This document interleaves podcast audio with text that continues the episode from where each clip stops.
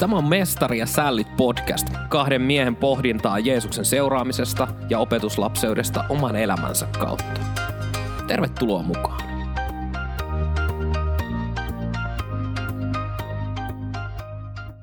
Terve Kaitsu, miten menee? Ihan hyvin menee, paitsi että on pikkusen tullut syötyä liikaa makeita viime aikoina. No mä katsoin, kun sä tarjosit ainojäätelöä heti kahvin kanssa. No ainojäätelö, se oli ihan oma syy. Oli tarjouksessa kolme pakettia kympillä, piti hakea, hakea niitä ihan sua varten. Niin varmaan, usko hetkeen. No ei, kyllä mä aion ittenä tuossa lopetella.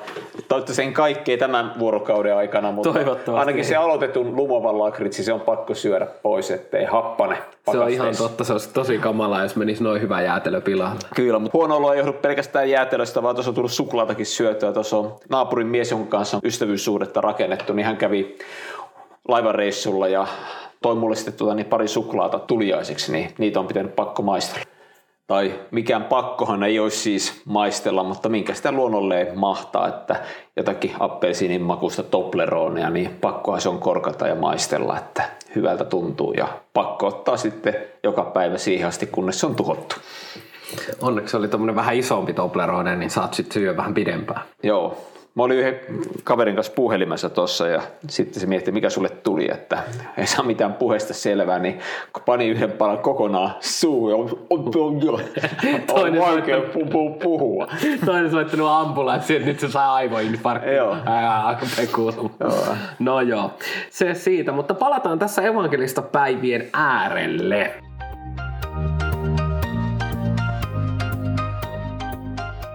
Joo, evankelista päivillä Kevin esitti aika yksinkertaisen ja kivan niin kuin opetuslapsen määritelmän. En ollut koskaan aikaisemmin kuullut tuossa muodossa, eli hän määritteli opetuslapsen henkilöksi, joka yrittää rakastaa Jeesusta ja noudattaa hänen käskyjään sekä auttaa muita tekemään samaa. Eli hirveän niin kuin kompakti. Ja sitten mä vielä tykkäsin sitä yrittää sanasta siinä, eli se ei ollut semmoinen, että se rakastaa, että jos sä sitten mokaat, kun me tiedetään, että me ei aina onnistuta siinä mm, elämäntavassa. Kyllä, aina niin se, oli joo, niin se oli hirveän myönteinen, että se oli, että yrittää rakastaa, noudattaa käskyjä ja sitten ennen kaikkea auttaa muita tekemään samaa. Kyllä, toi on tosi hyvä, koska aina välillä kuuluu, kuuluu niin kuin monenlaisia Jeesuksen seuraajan tai opetuslapsen määritelmiä sitä kautta, että, että siinä monesti näissä niin kuin, tavallaan korostetaan tällaista ö, aikuisen kristityn mallia. Sille, että, että sä seuraat Jeesusta ja, ja sä osaat ruokailla itsessä, tiedät mistä sä saat sanaa, mistä sä saat opetusta, sä pystyt huolehtimaan itsestä. Ja, ja ehkä, ehkä sitten niin kuin, tavallaan siinä, siinäkin voi olla vielä määritelmässä niin kuin mukana jotenkin se, että, että auttaa niin kuin muita, muita tekemään samoin, mutta sitten se, se jotenkin jää niin kuin tavallaan seurakunnan sisälle se määritelmä, että niin kuin auttaa niin kuin sitä vieroskaveriaan. Tai sitten joltain voi puuttua kokonaan sekin määritelmä sieltä, että se on tavallaan riittää, että sä seuraat Jeesusta ja, ja, ja sä pyrit niin kuin kristittynä kasvuun. Että tavallaan siitä voi tulla aika itsekeskeinenkin kuva. Kyllä, ja tottahan toki kasvu on tärkeää, se kuuluu tähän meidän matkaan. Mutta sitten jos me ajatellaan, kun Jeesus Markuksen evankeliumissa kutsuu opetuslapsia, niin hän sanoo, seuratkaa minua, niin minä teen teistä ihmisten kalastajia. Niin me helposti tänä päivänä just erotellaan, että seuratkaa minua, se on se opetuslapsus, missä me kasvataan kristittynä, ja sitten on muutama semmoinen kiihkomielinen intoilija, joka yrittää niin käännyttää muita kalastaa niitä ihmisiä, vaikka molemmat kuuluu samaan pakettiin. Jos sä seuraat Jeesusta, Jeesus tekee susta myös ihmisten kalastaja. Kyllä, tämä on just niin kuin mitä pari jaksoa ta- takaperin, niin tota, puhuttiin tästä kolikon kahdesta puolesta, että toinen puoli kolikosta on tavallaan se toivo iankaikkisesta elämästä, se ö, kutsu Jeesuksen seuraajaksi, Jumalan lapseksi, kutsu pelastukseen. Ja sitten se kolikon toinen puoli on kutsu myös niin kuin Jeesuksen todistajuuteen siihen, että, että kutsu viemään evankeliumia eteenpäin, kutsu viemään sitä sanomaa eteenpäin. Ja nämä, nämä on niin kuin irrottamatta sitä samaa kolikkoa ja molemmat puolet, että sä et voi niinku tavallaan ottaa vain toista puolta siitä kolikosta, vaan sä saat molemmat puolet kerralla. Joo, ja mä luulen, että kun me puhuttiin viime jaksossa siitä, kuinka niinku täällä läntisessä maailmassa käyrät on laskusuunnassa ollut jo vuosia, vuosikymmeniä, niin mä luulen, että yksi osa sitä varmaan on se, että kun meiltä puuttuu se ajatus, että jokainen kristit, jokainen Jeesuksen oma on kutsuttu seuraamaan Jeesusta, elämää, ojentamaan omaa elämäänsä Jumalan sanan mukaan, mutta myös kutsumaan muita siihen mukaan.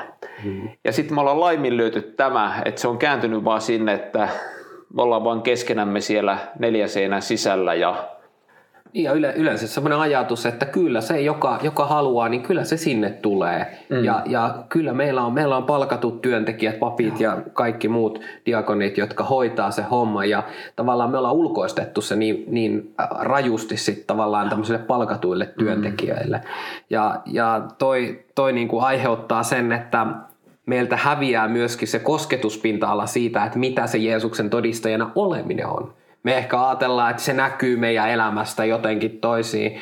Mä, mä toivon ja mä, mä uskon, että se monessa kohdassa näkyykin, mutta kyllä meidän silti täytyy avata suu ja niin kuin tavallaan tehdä konkreettisia tekoja, rakastaa sitä naapuria, auttaa sitä mm. ja ja näin, näin ikään. Tarvittaessa rukoilla hänen puolestaan ja, Joo, ja, ja, ja kert- myös kertoa toivosta. Niin, nimenomaan. Ja kertoa esim, niin kuin siitä, että mihin oman toivonsa laskee. Mm. Ja sitten niin kuin toinen voi sitten miettiä, että okei, että toikin nyt näyttää lähestulkoon täyspäiseltä tyypiltä ja se kuitenkin tollei laittaa toivonsa Jeesukseen, että voisiko siinä sittenkin olla jotain.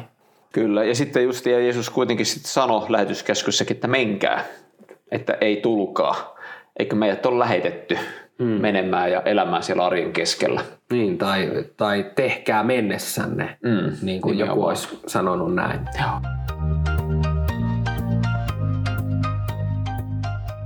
Sitten yksi asia, mitä Kevin mielenkiintoisella tavalla nosti yhdessä opetuksessa esille, oli tavallaan tämmöiset niin auktoriteetin tasot, eli millä perusteella me toimitaan ja millä tavalla niin kuin työtä tehdään. Eli hän nosti sieltä niin kuin Uuden testamentin selvät käskyt, Uusi testamentti käskee tekemään jotakin. Sitten Uuden testamentin käytännöt, mitkä me nähdään apostolien teosta kirjeistä, miten seurakunta toimi, jonka taustalla ei ole suoranaista käskyä, mutta selkeästi nähdään, että näin toimittiin. Sitten kolmantena tietysti sitten kirkon traditio, jolla ei ole välttämättä mitään perustaa Uudessa testamentissa. Ja mun mielestä hän toi hyvin tasapainoisella tavalla sen esille, että hän ei niin lytännyt traditiota sillä tavalla sanoa, että traditio on väärin vaan että hänen korostuksensa, että siinä on paljon hyvää, siellä on paljon tärkeää, mutta on jotenkin tärkeää huomata se, että, että semmoiset asiat, mihin meillä on mitään raamatullista perustaa, uustestamentillista perustaa, niin voi miettiä ja pohtia, että kuinka tarpeellinen se on. Joo, ja, ja siis niin kuin monessa kohdassa meillä, meillä kirkon traditiossa niin asioita on tehty niin kuin jollain tavalla, että se auttaisi vaelluksella. Mutta jos jossain kohdassa sitten tämä traditio voi kääntyä myös itseänsä vastaan, eli tulee tärkeämmäksi noudattaa sitä asiaa, kun sitten se, minkä takia se on tullut siihen. Että et joku, nyt vaikka joku rippi, niin kuin tavallaan, joka on annettu niin kuin huikeaksi tavaksi, että kristityt Jeesuksen seuraajat saa, saa niin kuin toiselta niin kuin tunnustaa syntejä, saa pyytää syntejä anteeksi ja, ja Jeesus, Jeesus on antanut mahdollisuuden julistaa syntejä anteeksi. Ja sitten tämmöinen niin kuin sieluhoidollinen näkökulma tässä, ihan, ihan huippuhomma, niin sitten jos siitä tuleekin pakko, että en voi mennä minnekään ennen kuin on käynyt ripillä tai jotain, jotain tällaista, niin sitten siitä tuleekin niin kuin laki siitä hommasta, joka oli, olikin tarkoitus olla hyvä.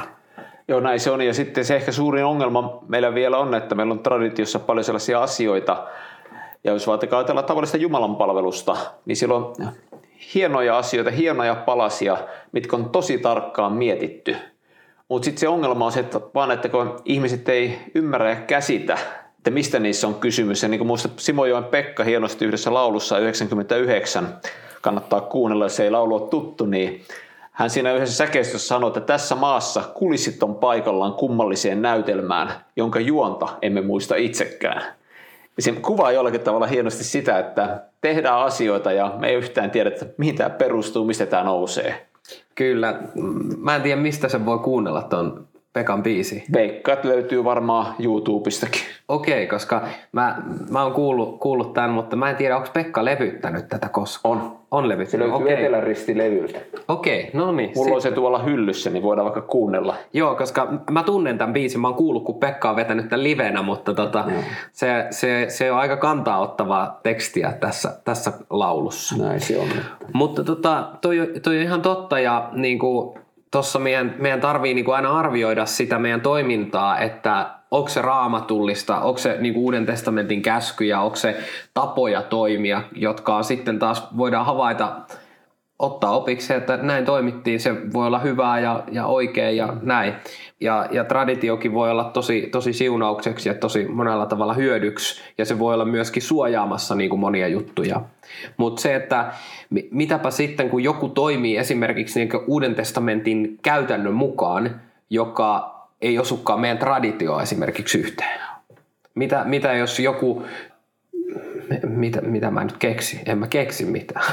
No, No esimerkiksi ehtoollisen nautti mekoreissa. No joo, se esimerkiksi. Niin tavallaan, että, että kuuluuko tässä kohdassa sitten tota, vastustaa sitä tai jotenkin kieltää se.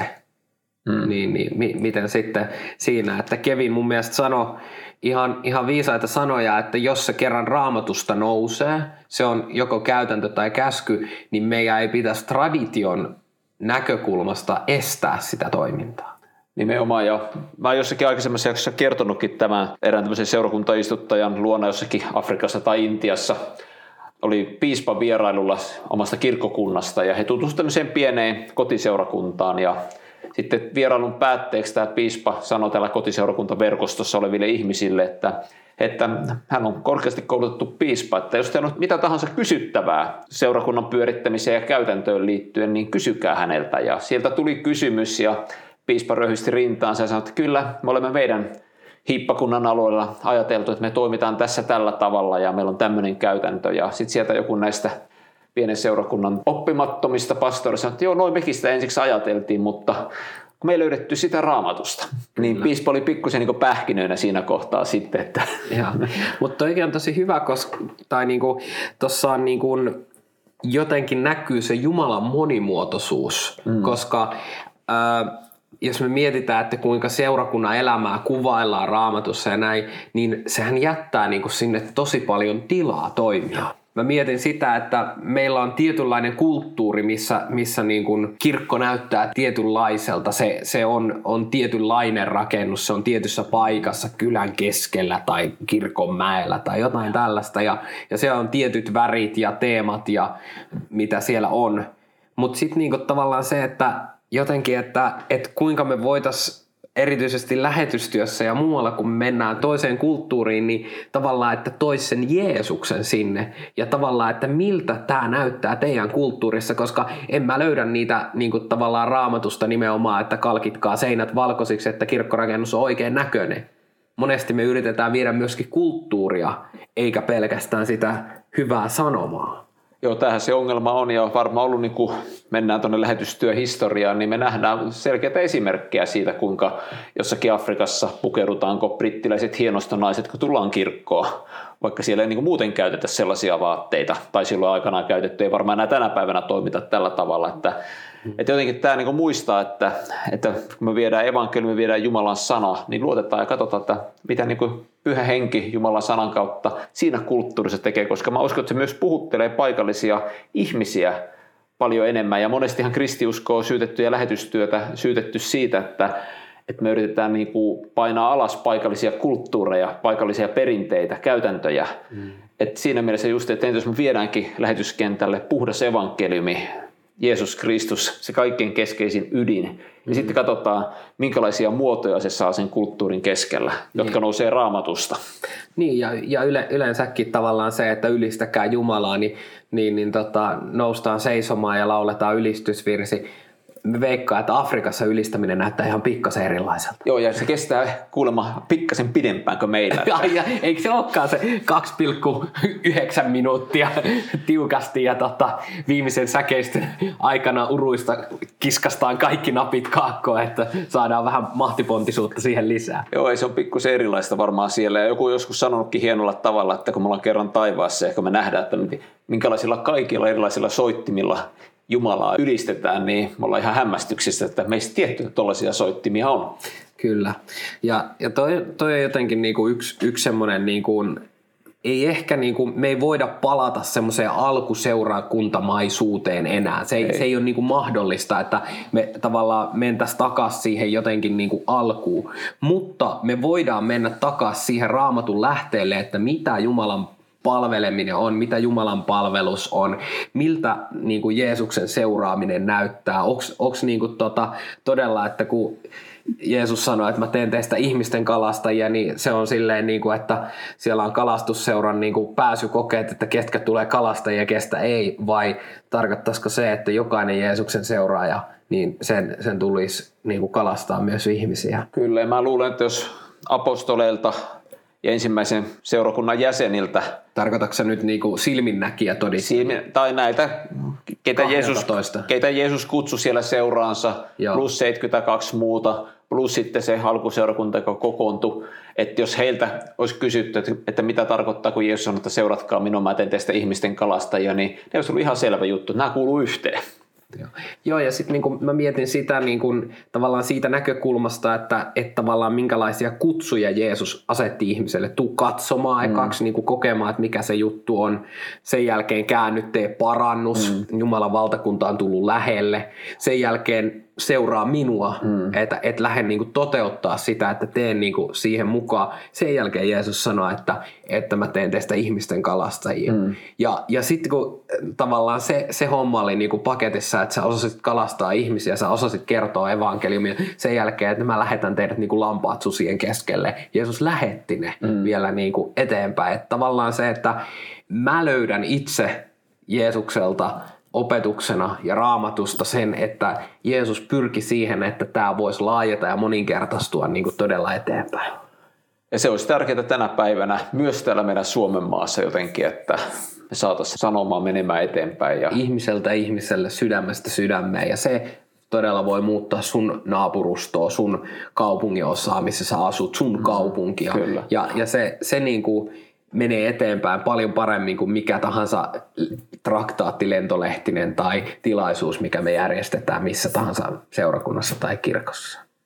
Jos tykkäsit podcastista, niin laita kanava seurantaa.